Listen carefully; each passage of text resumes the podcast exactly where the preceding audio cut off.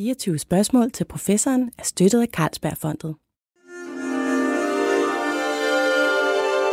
Du lytter til Weekendavisen.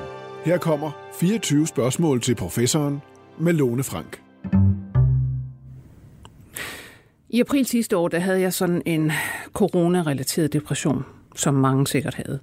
Og min kæreste, han ville mundre mig op, så han gik ud i hemmelighed og købte Dostojevskis samlede værker i sådan en meget fin blegrød udgave fra 1966. Og øh, det, man sige, det er jo lige til at blive oplevet af. Altså her er der hovedpersoner, der slår sagesløse mennesker ihjel, og som selv martrer sig skyld. Der er sønner, der hader deres fædre. Der er hysteriske kvinder, religiøse fanatikere og skurke med pædofile tendenser. Altså, what's not to like?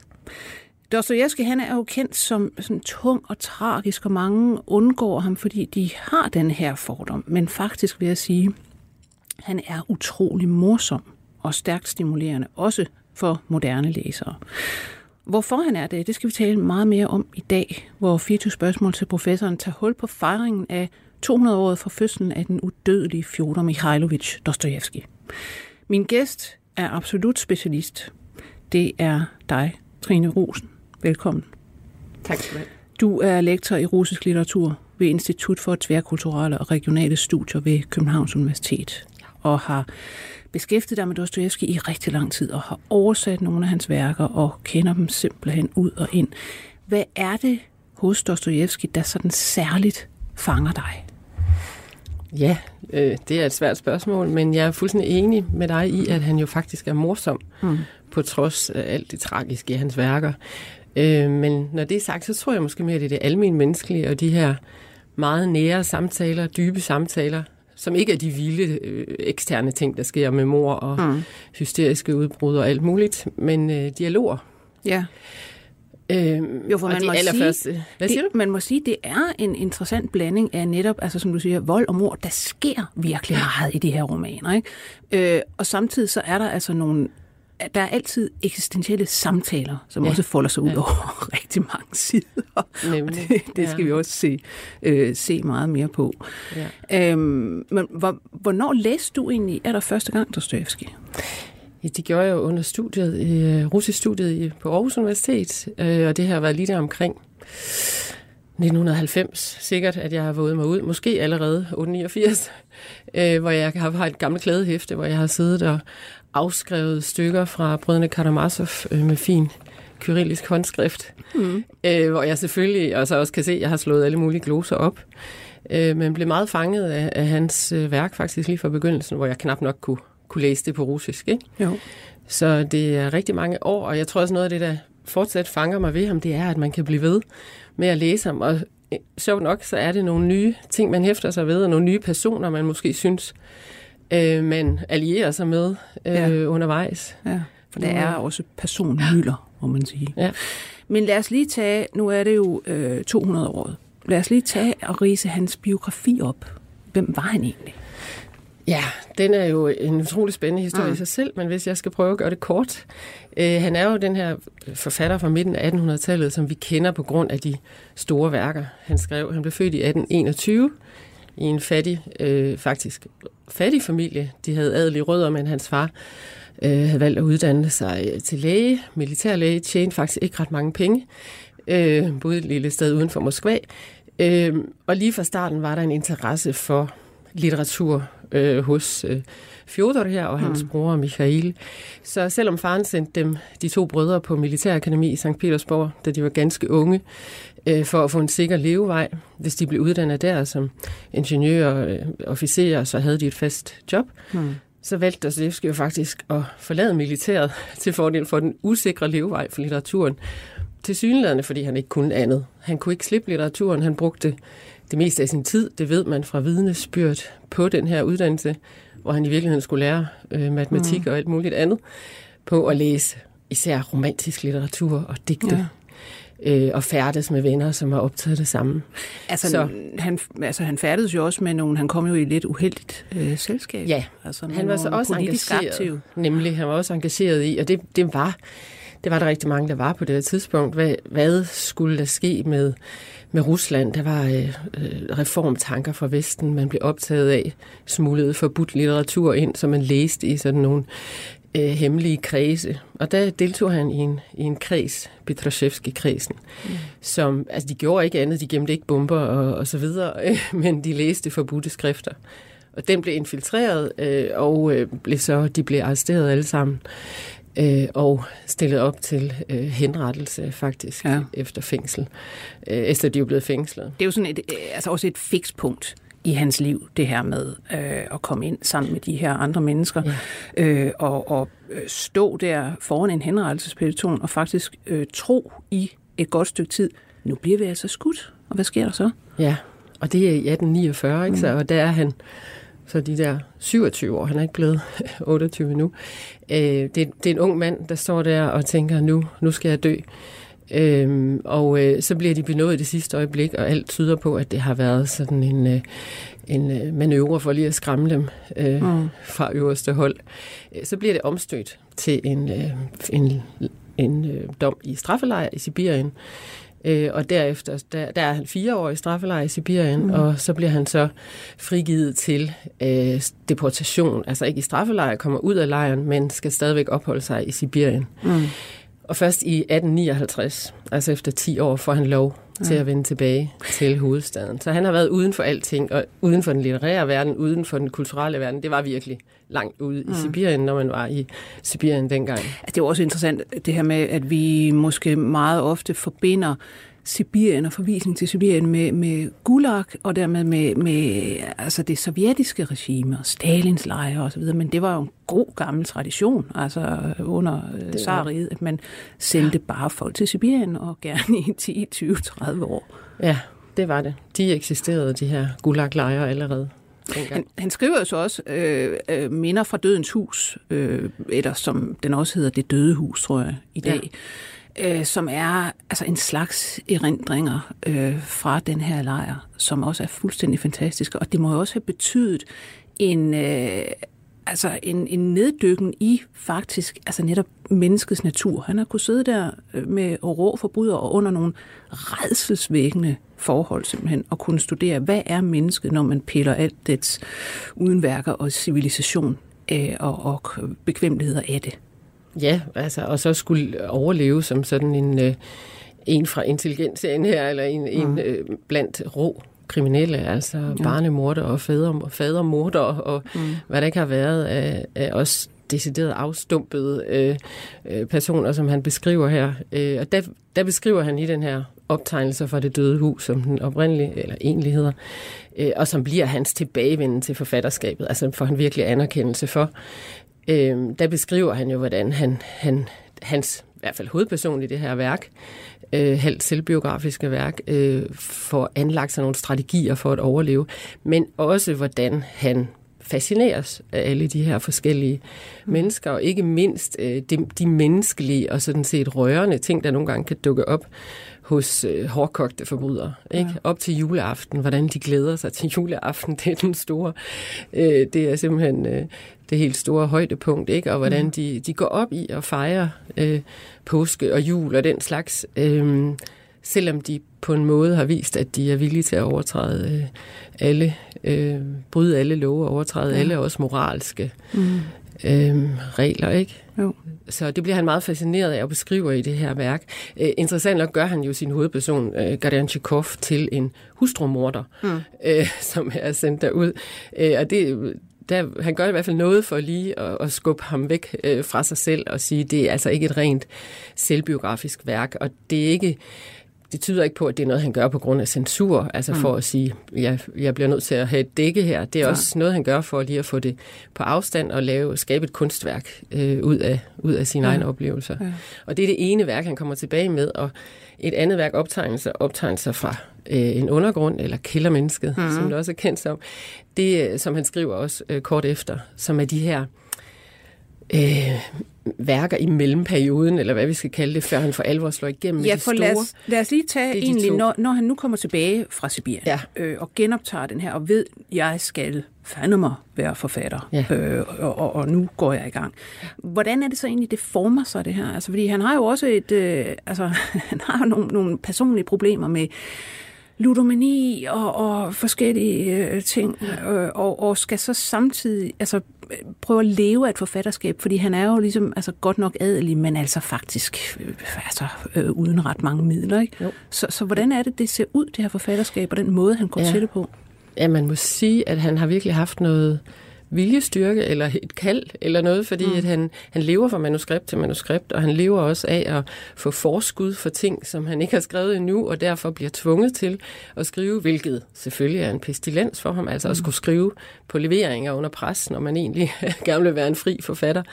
Øh, Og det har han gjort lige siden øh, han var ung, øh, da han øh, forlod militæret der. Mm. Øh, og øh, det, der skete, da han var ung, det var, at han blev virkelig berømt på sit første værk, øh, Stakkels mennesker eller Arme mennesker, øh, men blev så meget kritiseret efterfølgende, også for dobbeltgængeren og de andre værker, han skrev, for at han var for, uh, det var ikke særlig velkomponeret, han var for ordrig, det, de snakkede derud af, at han skulle til at stramme lidt op, og han blev faktisk også latterliggjort som forfatter, fordi han var blevet sådan lige lovlig mm. selvfed, vil vi sige i dag, øh, over modtagelsen af det første værk. Mm. Så han har, altså han er egentlig blevet kanøflet, øh, gjort til grin, øh, har ikke kunne tjene penge på det, og alligevel er det det, han forsøger igen, da han kommer tilbage Ja. øh, fra Sibirien. Og der skriver han også nogle lidt spøjse værker, øh, øh, Landsbyen Stepanchiko, og sådan nogle lidt sådan komedieagtige ting Ja. ja. om øh, livet på nogle godser og så videre. Men så kommer de her to værker, hvor man kan se, at øh, der er simpelthen bare noget, han skal, han skal have, have ud til læserne. Øh, og som står begge værker som sådan nogle virkelig unikke Og det er optegnelser noget, fra det ligner. døde hus og, og kældermennesket. optegnelser fra dødhus og optegnelser fra Og den undergrund, faktisk. ja. Ja. Og det er som om, man afprøver det her optegnelser, altså i stedet for nu at skrive romaner, eller mm.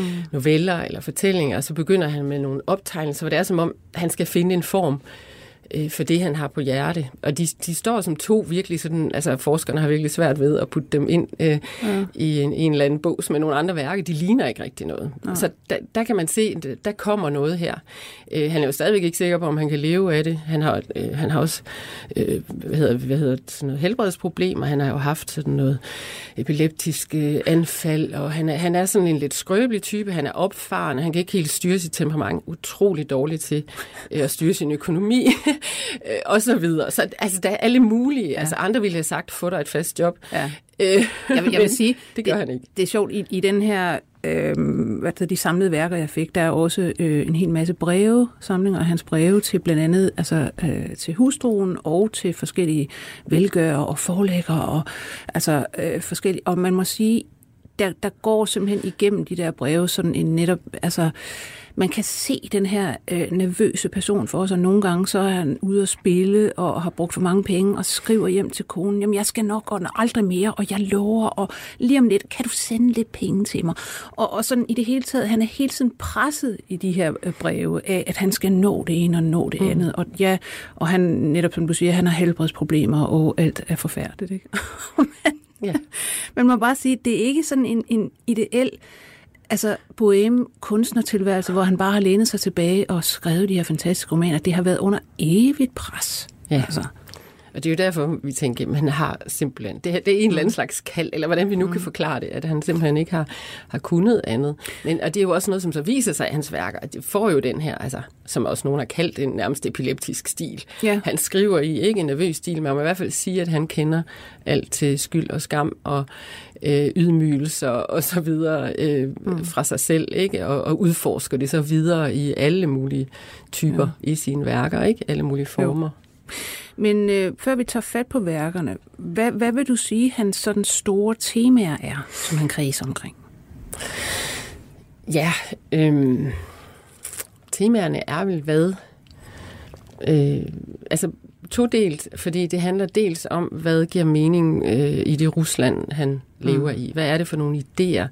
Øh, hvordan, hvordan skal vi forstå det her samfund? Kan det ændres? Det er selvfølgelig sådan lidt, der er jo censur selvfølgelig, og man kan ikke diskutere alt, men det er tydeligt, at han brænder for, øh, hvordan samfundet er indrettet, øh, og hvad det gør ved, ved de mennesker, der bor i det. Men hele tiden har han også den, det her spørgsmål om, hvordan giver livet mening i en højere forstand. Og det, det er knyttet meget nært sammen, og det er ikke altid til at skælne. Og nogle gange har det ene mere vægt end det andet i hans værker. Mm. Øh, og man må nok sige, Brødrene Karamazov, det sidste værk, der er det, der er det mere det her livet som sådan. Der er ikke så mange af de her lange diskussioner om Ruslands øh, mission i verden, mm. som der er i nogle af de andre værker. Men det er, det er todelt på den måde, og, og det virker... Altså, jeg ser ham jo som en, en verdensvendt forfatter. Han er meget mm. engageret i, hvad der foregår. Han følger med i aviser og læser kriminalreporter, øh, og, men også alt muligt andet. Han er selv, virker selv som journalist i flere perioder af sit ja. liv. Meget engageret i verden omkring sig.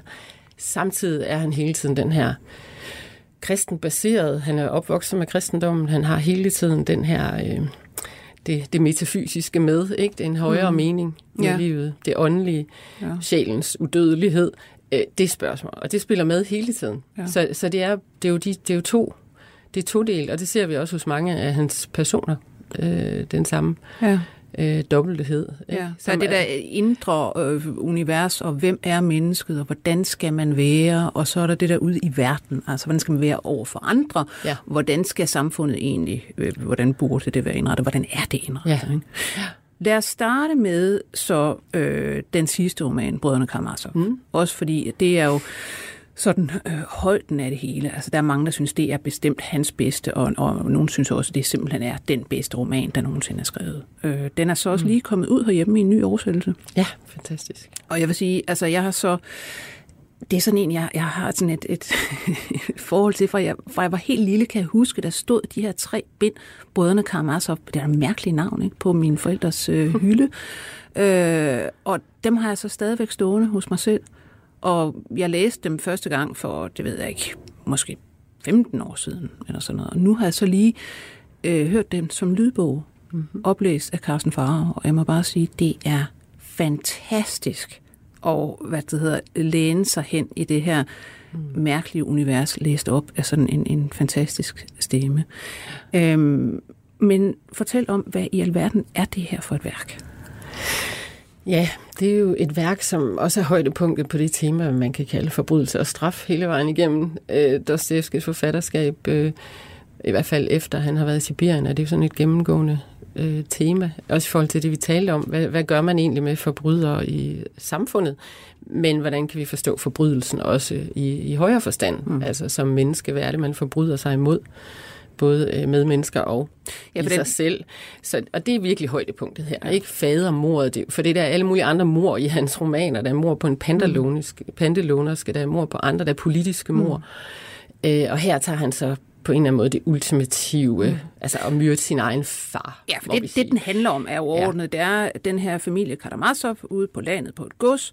Der er den gamle mm. far, som er en velløsning og faktisk et ret afskyeligt menneske på mange måder. Han er god til at skildre, synes jeg, afskyelige mennesker. Meget. ja. og, og har så også sådan, man kan mærke en helt glæde ved de der netop, altså fortælle, Han er hvor, fantastisk hvor underholdende, den her far er. Ikke? Altså, ja. ja. Den gamle Fjodor Karamazov har så tre sønner, som også er sådan nogle udspaltninger, kan man sige, af måder at leve på. Ikke? Mm. Øh, hvad det hedder, Mitya og Ivan og Alyosha. Og så bliver så den gamle Fjodor, han bliver myrdet. Og så handler det ligesom om, at, at, altså, hvem, hvem har myrdet ham, og man følger de her forskellige øh, sønner og visse andre øh, karakterer. Mm. Og kommer frem til en løsning øh, til sidst, og en masse karakterer gennemgår rigtig mange ting, og de her temaer med netop øh, religiøsitet, øh, øh, ondskab, mm. hvordan mennesker skal opføre sig, øh, kan blive gennemspillet mm. i virkeligheden. Men igen vil jeg sige, ja, hvem har myrdet ham? Den er faktisk, ja. øh, hvis ikke man har hørt om det, hvem det så er, der har myrdet ham. Nu skal vi måske ikke Nej, nej folk skal endelig nej. læse det.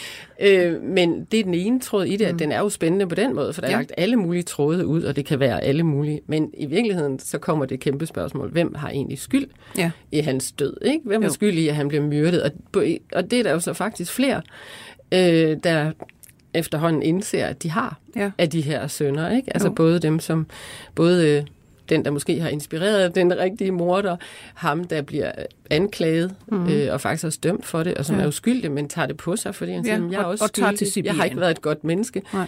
Ikke? Og selv den unge uskyldige også, der også siger, jeg kunne måske have forhindret noget, vidste jeg ikke noget, og ja. skulle jeg have gjort noget. Altså faktisk kommer man jo til at handle om den skyld, som, som øh, alle så øh, reflekterer over, om, om der i deres ja. på hver deres måde. Og det, det er rigtigt nok, at nu tager han så øh, sådan en øh, afskyelig person som Fjodor Karamazov mm. og siger, ikke, fortjener han at leve? Det er lidt ligesom Pantelånersken, som virkelig er...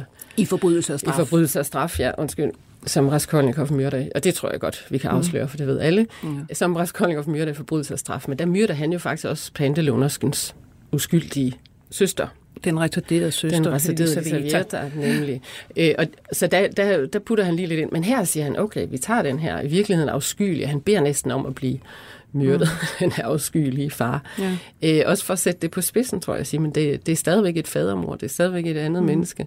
Men det er også det, det er meget, altså, det er meget interessant og meget godt lavet, det der med både, mm-hmm. altså den, du ved, bandelånersken der, som man virkelig ikke har nogen sympati for, og, og gamle Fjodor Karamazov, som mm. virkelig er afskyelig, men har næsten selv lyst til at, at slå ham for panden.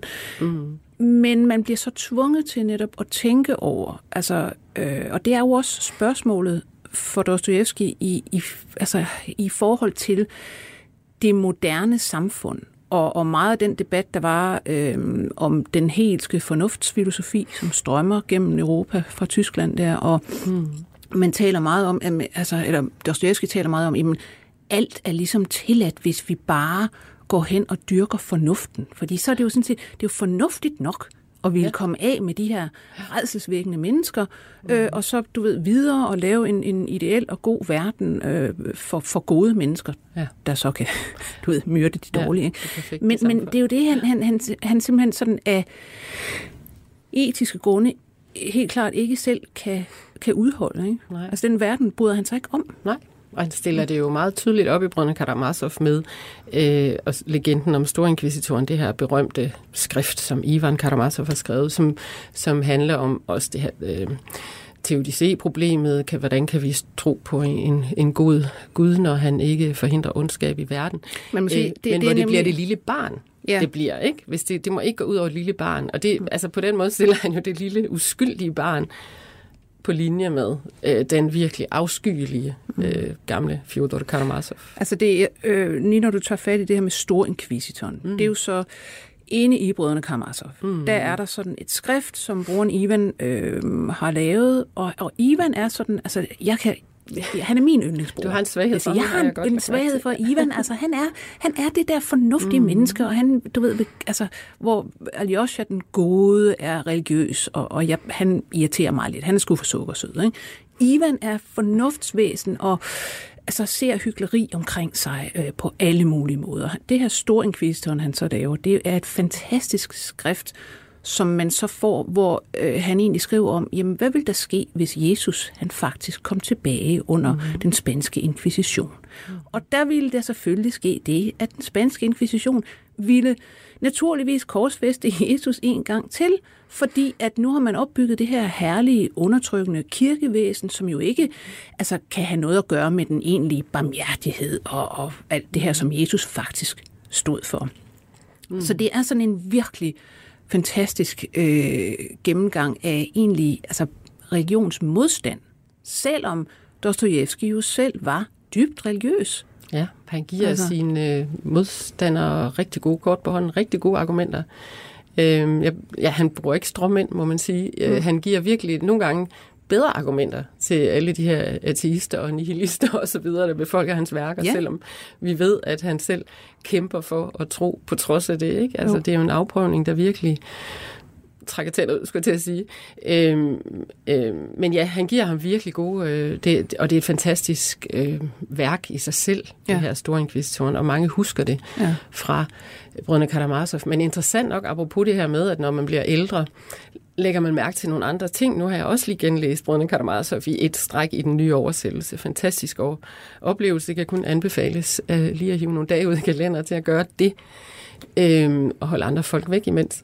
Øhm, men der er jo ikke så mange, der lægger mærke til modsvaret i romanen, som Nej. er de her lange, lange beskrivelser af øhm, Elsten eller Startetsen, øh, Simas liv hans levende. Som er den som er religiøse Alyosha, figur. Som er den religiøse ja. figur, som er den unge Alioshas øh, forbillede i klosteret. Øh, og hans øh, for modsvaret er, øh, uanset at det ikke giver mening, skal du gå ud i verden, verden og virke så godt du nu kan som et godt menneske. Ja. For nu at sige det kort. Det er meget sat på formel, ikke? Jo. Men det handler det om, at det også sætter sig ned, den her, den ældste, den dør, og det er også igen meget pinligt, for hans liv går i forrådnelse alt for hurtigt. og Ja, det stinker må det jo egentlig klostret. ikke vel. Det må altså, det jo ikke, når han er en hellig mand. Nej. Så burde han jo ligge der og fint tør ind og så videre. Altså igen, der bliver også en skandale, og igen en eller anden tros øh, udfordring for Alyosha. Ikke? Han har, ikke- jeg synes ikke, han er så sukkersød, som du gør ham til. Han, har, han kæmper faktisk også med det. Han er ung, ja, og han, han har det rigtig godt sammen med nogle unge drenge, han møder, og dem kan han ligesom også hjælpe på vej til at, at, at måske blive lidt bedre og lade være med at mobbe hinanden og så videre. Øh, men jeg synes ikke, han er sukkersød. Men han, han sætter sig også ned og, og skriver øh, den her så Simas øh, liv og levnet, altså fra hans barndom, hvordan voksede han op, hvad gjorde han. En, en, en god person, som slet ikke er perfekt, som også har kæmpet med alt muligt, men som et eksempel på, at man kan prøve at gå ud og gøre noget. Og det, det er jo ikke et værk, man husker. Altså, jeg- man husker det ikke som en del af Brødrene Karamazov særlig stærkt. Mm. Øh, og, men det byder jeg mere mærke i nu. Der, det er måske noget, hvor man tænker, okay, der kommer noget med alderen her, hvor man øh, tænker, okay, nu, ja. jeg kan godt huske Ivan, jeg kan godt huske Storinkvisitoren. Nu lægger jeg mærke til den gamle ja. Ældsten der, og hans, øh, hans liv som, som eksempel, som et svar. Ja. Som Alyosas svar, som Dostojevskis svar, må man sige, øh, i hvert fald som det er sat op i romanen. Men man må sige, øh, alt i alt, han er virkelig øh, god som en forfatter, der ikke påtvinger læseren sin holdning. Øh, og ikke ligesom har, det er ikke sådan, at der er en held, der ligesom har Dostojevskis holdning og fører den ud i livet og beskriver den osv. osv. Der er virkelig mange facetter, og man er nødt til som læser rent faktisk at, at tage stilling og kigge på de her figurer.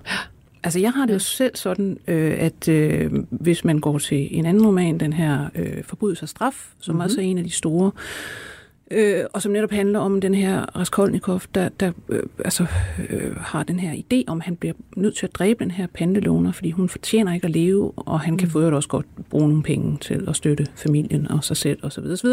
Og han dræber hende så, øh, men får jo frygtelige kvaler øh, og ender også i, i Sibirien med at tage skylden på sig og dermed blive et bedre menneske. Hans, kan man sige spejlbillede, eller sådan noget vrangbillede, er så den onde Svidrigailov, mm. som igen, det er du altså er min, min yndlingsperson i den roman.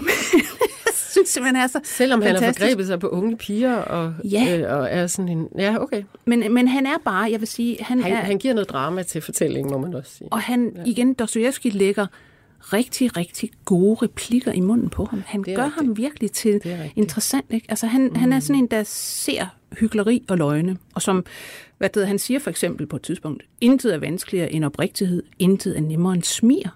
Selvom smiren hyler af falskhed fra først til sidst. Også da er den behagelig og høres med fornøjelse. Med smir kan man forføre en vestel inde. Og sådan er han hele tiden. Altså, det er bare sådan nogle sølvtungede bemærkninger, han kommer med, og de er så rigtige. Ikke? Ja. Altså, så han Ja. er svær ikke at holde med, synes jeg, selvom han er jo. Ja. ja, også igen et afskyeligt menneske. Ja. Ja, men måske på den måde, som du også siger, han nyder jo ikke nødvendigvis de ting, han gør. Han gennemskuer dem også. Han, tænker, han gør det, fordi han kan, måske. Ja.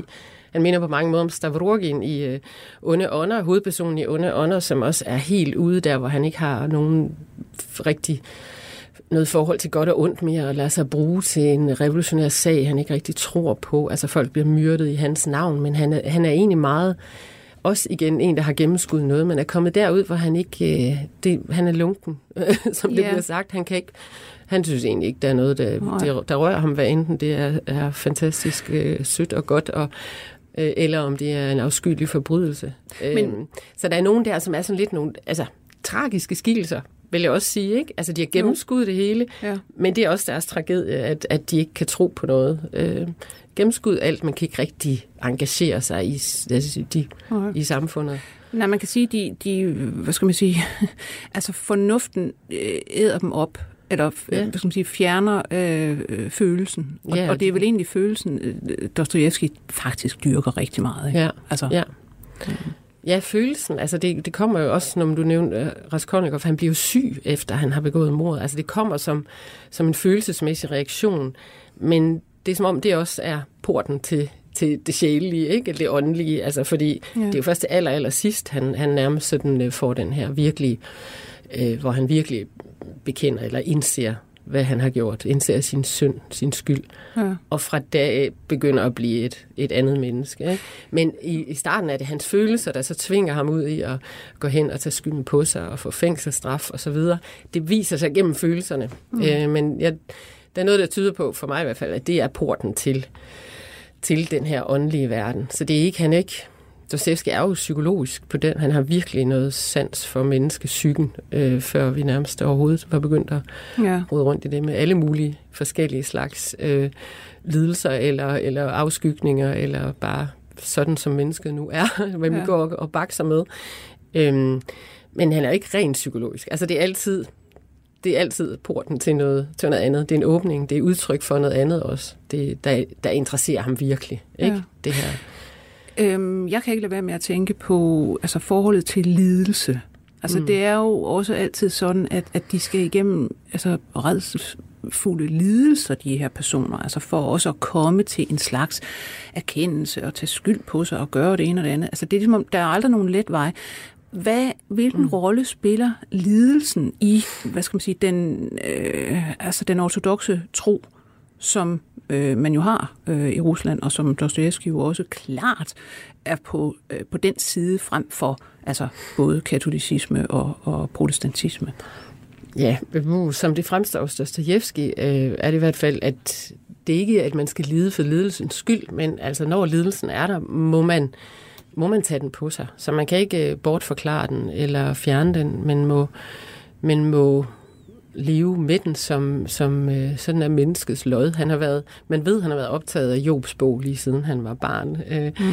Det her ikke, altså hvor, hvor Gud så fratager piner og fratager Job mere og mere som en slags test på hans, hans øh, tro ja. øh, på Gud og Job, der ikke giver op.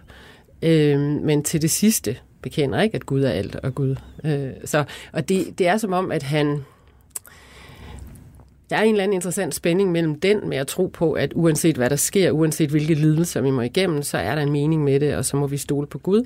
Det er den ene del af den her kristendom. Øhm, men den anden del er jo, hvis vi virkelig tror på kristendommen, så må vi også indrette vores samfund sådan, så, så der er menneske, næste kærlighed, øh, og så vi hjælper vores næste, øh, og behandler vores næste som os selv, og så videre. Og der, der er et eller andet der, som, som er en eller anden interessant spænding, fordi skal man så gå ud og lave om, hvis man ser lidelse, eller skal man sige, nå, men det må der jo være en mening med. Mm. Øh, og den spænding, kan man også se lige, faktisk lige fra hans allertidligste værker, at, at der er den her. Skal man acceptere, at ja. sådan er det bare. Jeg er fattig, jeg, øh, jeg alle mulige ulykker overgår mig, at det, det må jo være meningen. Det må, ellers må man tænke, kunne det her ikke laves om? Er der noget i det her samfund, som kunne ja. ændres, så vi ikke skal udsættes for alt det her lidelse?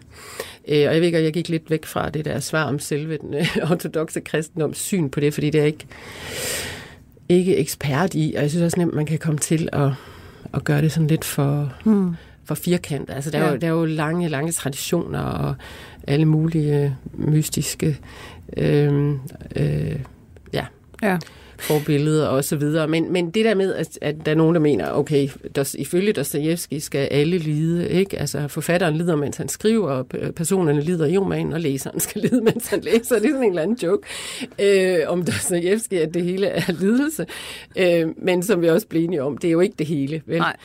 Men han har øje for det, og det er klart, at han er Udover alle de her idéer og al det, den højere mening med det hele, så er han jo optaget af dem, det går ud over. Han er mm. optaget af offrene. Ja. Så der bliver gået mor også. Øh, han er, det er hele tiden morderens, morderen, vi også hører fra, og så videre. Vi hører ikke så meget for de der stakler, der bliver slået ihjel eller Nej. dør. Nej. Øh, der er også børn, der dør af, forsømmelse og Ja. øh, begår selvmord for nogen her. Altså, vi hører ikke så meget for de stakkels ofre, men det er helt klart, at han skriver på vegne af dem, selvom det ikke er deres Ja. refleksioner og dialoger, der fylder siderne. Og det, det tror jeg, vi skal holde øje med. Ja. Øh, Og det kan man nemt glemme, fordi de bliver sådan lidt øh, ja, snakket ned under gulvbrædderne, Ja. ikke? Af alle de her mange mm. talende mennesker.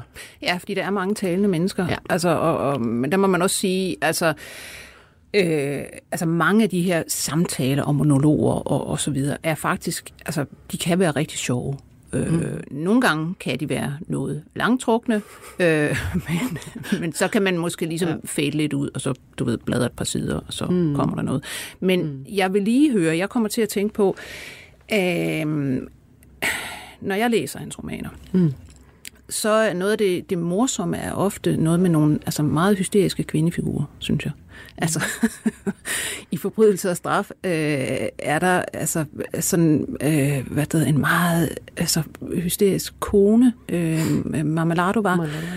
Øh, og, og, og jeg synes hele tiden, der er et eller andet med nogle kvinder, som sådan, altså, puster sig op og, og, og bliver skildret som, at de, de er meget latterlige på mange måder. Ikke? Øh, eller, også, eller også er de sådan nogle forførsker, øh, som i, man kan finde i Brødrene Karamazov for eksempel.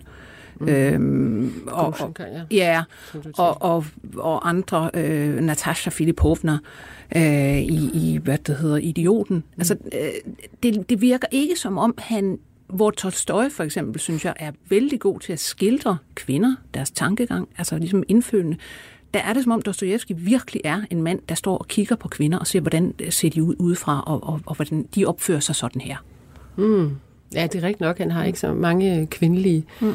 Hovedpersoner, og det virker, øh, det virker som om, at, at kvinderne er på en eller anden måde også siger noget om, øh, om den mandlige hovedperson tit. Det er der også mange af de mandlige bifigurer, der nogle gange gør, ikke? Altså vi lige tænker, okay, mm. de samles alle sammen om en mandlig hovedperson. Ja. Det, sådan vil jeg i hvert fald tænke med Raskolnikov i Forbrydelse og Straf, og med ja. øh, Stavrogin også i Onde Ånder, men der, selvom der også er nogen, der er fascinerende i sig selv. Men jeg synes alligevel, han har blik for det her med, at det er jo deres situation. Det er jo ikke, det er ikke hysteri, som en mm. eller anden, øh, jeg er en overklasse frue, der ikke, der keder mig, eller hvad?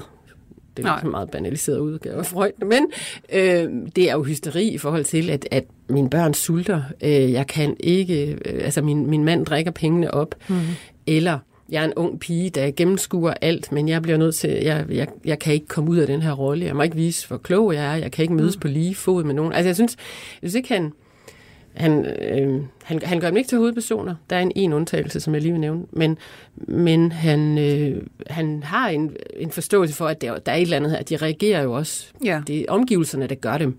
Ja hysteriske, Men det er hvis man mere... kan sige sådan. Og forførskerne, ikke? Ja. Det er jo også nogen, der er blevet forført. Altså Nastasia Filipovna er jo tvunget ud i sådan en, en rolle som prostitueret nærmest. Ikke? Ja. Altså den idioten åbner med, at nu mødes de alle sammen, eller i hvert fald lige efter, at idioten Mushkin er kommet til byen, ser man den her forsamling, hvor de nærmest skal finde ud af, hvem er det, vi skal betale for at gifte sig med Nastasia Filipovna, mm. så vi kan dække over, at hun i mange år er blevet misbrugt af, af den her hendes velgører. Ikke? Ja. Han skal af med hende og sådan noget. Så hun bliver handlet. Mm. Øh, så hvad gør hun? I stedet for så at være en svag, så hun prøver at vente til sin styrke og have en eller anden stolthed, ja. øh, og sådan spille på det, som så ja. krakelerer helt, da, hun, da Muskin mm.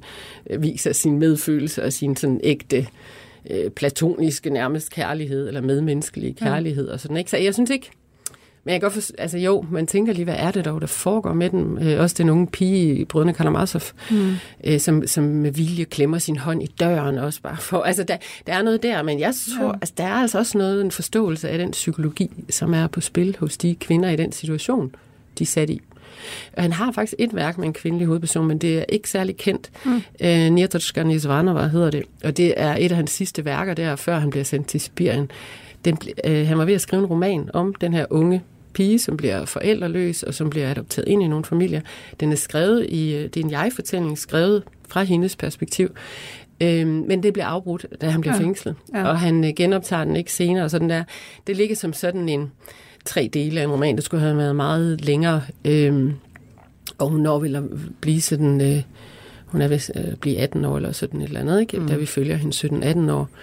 Øh, og der viser han virkelig en, øh, en også meget ja. forståelse for den her ja. særlige kvindelige, øh, altså kvindens særlige øh, problemer. Det er stadigvæk også de menneskelige problemer med at blive et menneske og finde mening i det hele, øh, mm. og hun er ude for nogle af de mest forfærdelige ting. Øh, men også ude for gode ting, altså mennesker, der er gode mod hende, ja. øh, uden øh, ja. uden bagtanker. Øh, men, men der synes jeg også, at han viser en forståelse for den her med nærme de unge kvinder, som ja. er så mange steder i hans værker, øh, og som, som ofre og ja. sådan, ikke? Jo. Øh, og se det fra hendes øh, synspunkt. Men nu siger du det her med det gode menneske og det gode, øh, og, og mm. du nævnte Fyrst Muskin. Øh, lad os tage fat i den. Det er jo romanen Idioten. Ja. Også en af de store romaner. Og hvad, hvad, er, hvad er det, den handler om, og hvem er den her idiot? Ja, Idioten, ja. Det, det er en fantastisk titel på en roman. Idiot hedder den simpelthen. Mm-hmm. Øhm, ja, men Fyrst Myskin er, øh, er jo det her, øh, som, som man også ved fra Dostojevskis notesbøger, hans, hans forsøg på at skabe det ultimativt gode menneske. Så Fyrst Myskin øh, ankommer, han har, været, han har været syg, været på sanatorium øh, i Schweiz, kommer tilbage til St. Petersborg med toget, øh, opsøger nogle slægtninge, fordi øh, øh, det er de eneste, han har tilbage, nogle fjerne slægtninge, han opsøger, og det viser sig, at han har så fået en arv fra en, en, en velgører eller en onkel, der nu er død. Så nu har han faktisk mulighed for at etablere sig. Han er blevet rask nok, og han, han er den her unge mand på 27 år, eller hvad det er, som nu kan etablere sig i samfundet.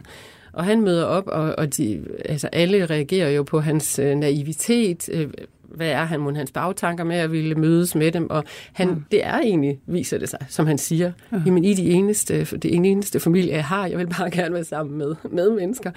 Og han er meget umiddelbar, han ser det gode i alle, han har, han har medfølelse med alle, øhm, og det øh, viser sig så at skabe alle mulige ulykker, for egentlig er det jo en god øh, holdning at have, Øh, og der er også rigtig mange, der bliver glade for ham og, mm. og, og finder noget hos ham, som de ikke har fundet hos andre. Blandt andet Nastasia Filipovna der, øh, som jo er betragtet som en falden kvinde og, mm. og, og en hysterisk kvinde og et problem. Øh, hvor han, hans reaktion er, da han bare ser et billede af hende, at denne kvinde har simpelthen lidt ja. så frygtelig meget, at jeg kan næsten ikke holde ud og, og se mm. på hendes billede, men sikkert en skønhed. Ja. At, at den form for medmenneskelig øh, kærlighed. Øh, men det går, det går mere og mere galt, fordi at samfundet kan simpelthen ikke øh, håndtere altså alle de her intriger, der findes med, og øh, hvem der nu øh, udnytter hvem til hvad i det her samfund, og det mm. viser han virkelig, ja. virkelig godt i, øh, i den her roman. Sladeren er en fantastisk hovedperson i, øh, i uh, Idioten. Øh, vi hører hele tiden om, hvem der nu har gjort hvad ja. og hvad. Øh, men øh, Myskins forsøg på sådan at være noget for alle, det, det går egentlig bare helt galt, fordi at øh, det hele ramler. Øh, og til sidst, han kan ikke forhindre, at, at det kan vi vel godt afsløre, at Nastasia mm. Filipovna bliver myrdet af, mm. af den her fyre i elsker Ragorsen. ja. øh, øh, og, men det han gør, da han øh, kommer hen og finder dem, han har jo faktisk øh, også frihed til Nastasia Filipovna og forsøgt at redde hende. Han mm. ved godt, der vil ske hende et eller andet frygteligt. Men Rogozin øh, kan ikke styre sin vilde lidenskab, øh, lidenskab og følelser. Øh, men det han gør, da han finder hende, det er jo, han ringer ikke efter politiet. Han sætter sig mm. heller ikke hen øh, til livet på sengen. Han sætter sig ned på gulvet sammen med Ragorzen og trøster mm. ham. Ja. Og det er jo en fuldstændig vanvittig scene. Ja. Altså, man får helt kuldegysning. men... Han sætter sig med morderen ja. og trøster ham. Egentlig og bliver det. vanvittig. Altså, altså ja. så bliver han idiot igen, kan man sige. Der, der, det er, bliver alligevel også, der går mm. så meget. Man kan næsten, man kan næsten se ham, det som en, en form for øh, hvad skal man sige, korrespondence til det her med Storinquisitoren. Altså, vi kan ikke have, verden som den er, kan ikke have det her altså Jesus-agtige, frelser-agtige, rigtig gode menneske. Mm. Vi er simpelthen for dårlige. Ja. Altså. Ja. Ja, det kan ja. man sige. At det er den der korrumperede øh, mm. verden bygget på sladder og egoisme og alt muligt. Øh, der er jo enkelte andre, der er sådan nogle lyspunkter, altså i romanen, der er jo den her general inden, uh, Jepanchina, som hun hedder, som virker som lidt en, en kvindelig modtype til, til Musken, altså at hun egentlig også, men hun er fedtet ind i det, og gift med generalen, de har tre døtre, de skal have giftet bort, og så videre. Altså man, de er alle sammen fedtet ind i alle de her normer og, øh, og så videre, som man nu skal øh, leve op til eller udnytte på bedste vis. Øhm, desværre så øh, hvad det hedder, nærmer tiden sig jo øh, sin ende, han har sagt. Men, men øh, lad os tage til, til sidst her. Øh, hvordan er Dostojevskis egen ende egentlig? Hvordan går hans øh, alderdom, og, og hvordan ender han? Ja, alderdom. Han bliver jo faktisk kun 59, så, ja, så gammel ja. bliver han jo ikke. Men han han er syg, og han, øh, han øh, lider meget under de her sådan nogle nerveanfald eller forskellige øh, ting. Så han, men... Øh, man kan sige, at han når at opleve at blive en anerkendt forfatter. Nu er jeg jo mest optaget af hans forfatterskab, og mm. ikke så meget af hans privatliv. Ja. Øh, men han når også at opleve det her et, en godt ægteskab med, med Anna, den unge Anna, hans ja. øh, stenograf, som han bliver gift med, og som får lidt styr på hans øh, økonomi, og de får mm. nogle børn, desværre dør okay. nogle af deres børn også, nogle frygtelige tab. Øh, men han når faktisk øh, på den måde at opleve et, et familieliv nogenlunde stabil mm. i perioder. Øh, og så når han også at blive en anerkendt forfatter. Og det er især, fordi han er, han er meget omdiskuteret, altså alle de her ting, vi har siddet og snakket om, med mm. overgreb og forbrydelser og øh, hysteriske kvinder og alle mulige mm. psykiske øh, utræetheder er jo ja. noget, som samtiden selvfølgelig reagerer på, og synes, han dyrker det for meget, ja. og det ikke er godt, og det er ikke godt for nogen. Øh, men han holder så en tale der i 1880, da der blev rejst en ny Pushkin-statue i Moskva, der holder han en fantastisk tale om Pushkin, som jo er Ruslands nationaldigter mm. øh, fra det tidlige 1800-tal, og den måde, han fremlægger Pushkin på, som den store nationaldigter, der virkelig apropos kvindeskikkelser, har forstået øh, Rusland i skikkelse af Tatjana mm. fra Evgenia Onegin. Så ikke Evgenia Onegin, der er vestlig og alt muligt, og en forfærdelig type, men den trofaste, fine Tatjana. Øh, det gør så, at han også øh, kommer til at blive beundret som faktisk en stor nationaldigter, og ja. Brønne Karamazov bliver også øh, modtaget rigtig godt. Man må sige, fra hans breve kan man simpelthen læse, at, at han, mm. han rejser rundt der forskellige steder og, og skriver hjem til, til sin kære uh, Anja der, mm. at øh, nu igen bliver stoppet på gaden, og folk de er helt vilde med ja. karmasserne, og, og du ja. ved, jeg holdt dit, jeg holdt dat, alt er, er dig. Nemlig. Der er vi lidt tilbage igen til den unge Dostoyevsky, ja. som blev så overvældet af mm. den her gode modtagelse i starten. Ikke? Så, mm. ja, så på den måde en, en tragisk, men alligevel, øh, ja, Ja. Han når faktisk at opleve at være en anerkendt forfatter. Ja. Det, det synes jeg, at der er en vis poetisk retfærdighed. Ja. Der er så også den retfærdighed i, altså selvom vi stanser her nu, så er der selvfølgelig værkerne, men der er jo også et helt års fejringer, som vi forhåbentlig, hvis vi nogensinde må komme ud af vores hus igen, kan få lov at deltage i. Vil du ikke her til sidst sige en lille smule om, hvad kommer der til at foregå herhjemme i anledning af det her 200 år? Ja, i hvert fald det, som jeg selv er involveret ja. i, at uh, planlægger vi en, uh, en Dostoyevsky Festival, uh, med, uh, hvor der bliver øh, en masse aktiviteter ude på øh, Københavns Universitet, Sønder Campus, øh, og forhåbentlig også i øh, Møllegade med Litteraturhaus og i Møllegades boghandel osv. Vi håber, at til oktober-november hvor vi planlægger at afholde det, der vil vi kunne alting igen. Mm. Og perioden har vi selvfølgelig lagt, at så den ligger i Dostevskis 200 års fødselsdag, efter henholdsvis gammel og ny kalender, så fra den 30. oktober til den 11. november Dostevskis to fødselsdage, mm. øh, der håber vi, at København kommer til at summe af liv og fejringer øh, af Dostevski.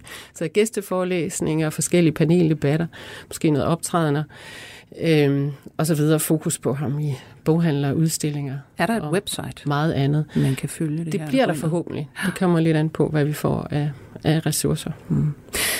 Tusind tak, fordi du kom, Tine Rosen.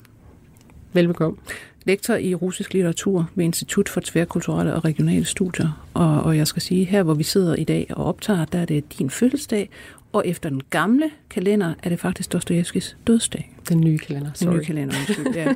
9. februar, ja. 140 Så, øhm, års ja. i dag. Ja. Sammentræf, eller hvad ved vi? Ja. Tak igen, fordi du kom. Og jeg skal sige, at vi var produceret af Birgit Nissen. Jeg hedder Lone Frank. På genhør. 24 spørgsmål til professoren er støttet af Carlsbergfondet.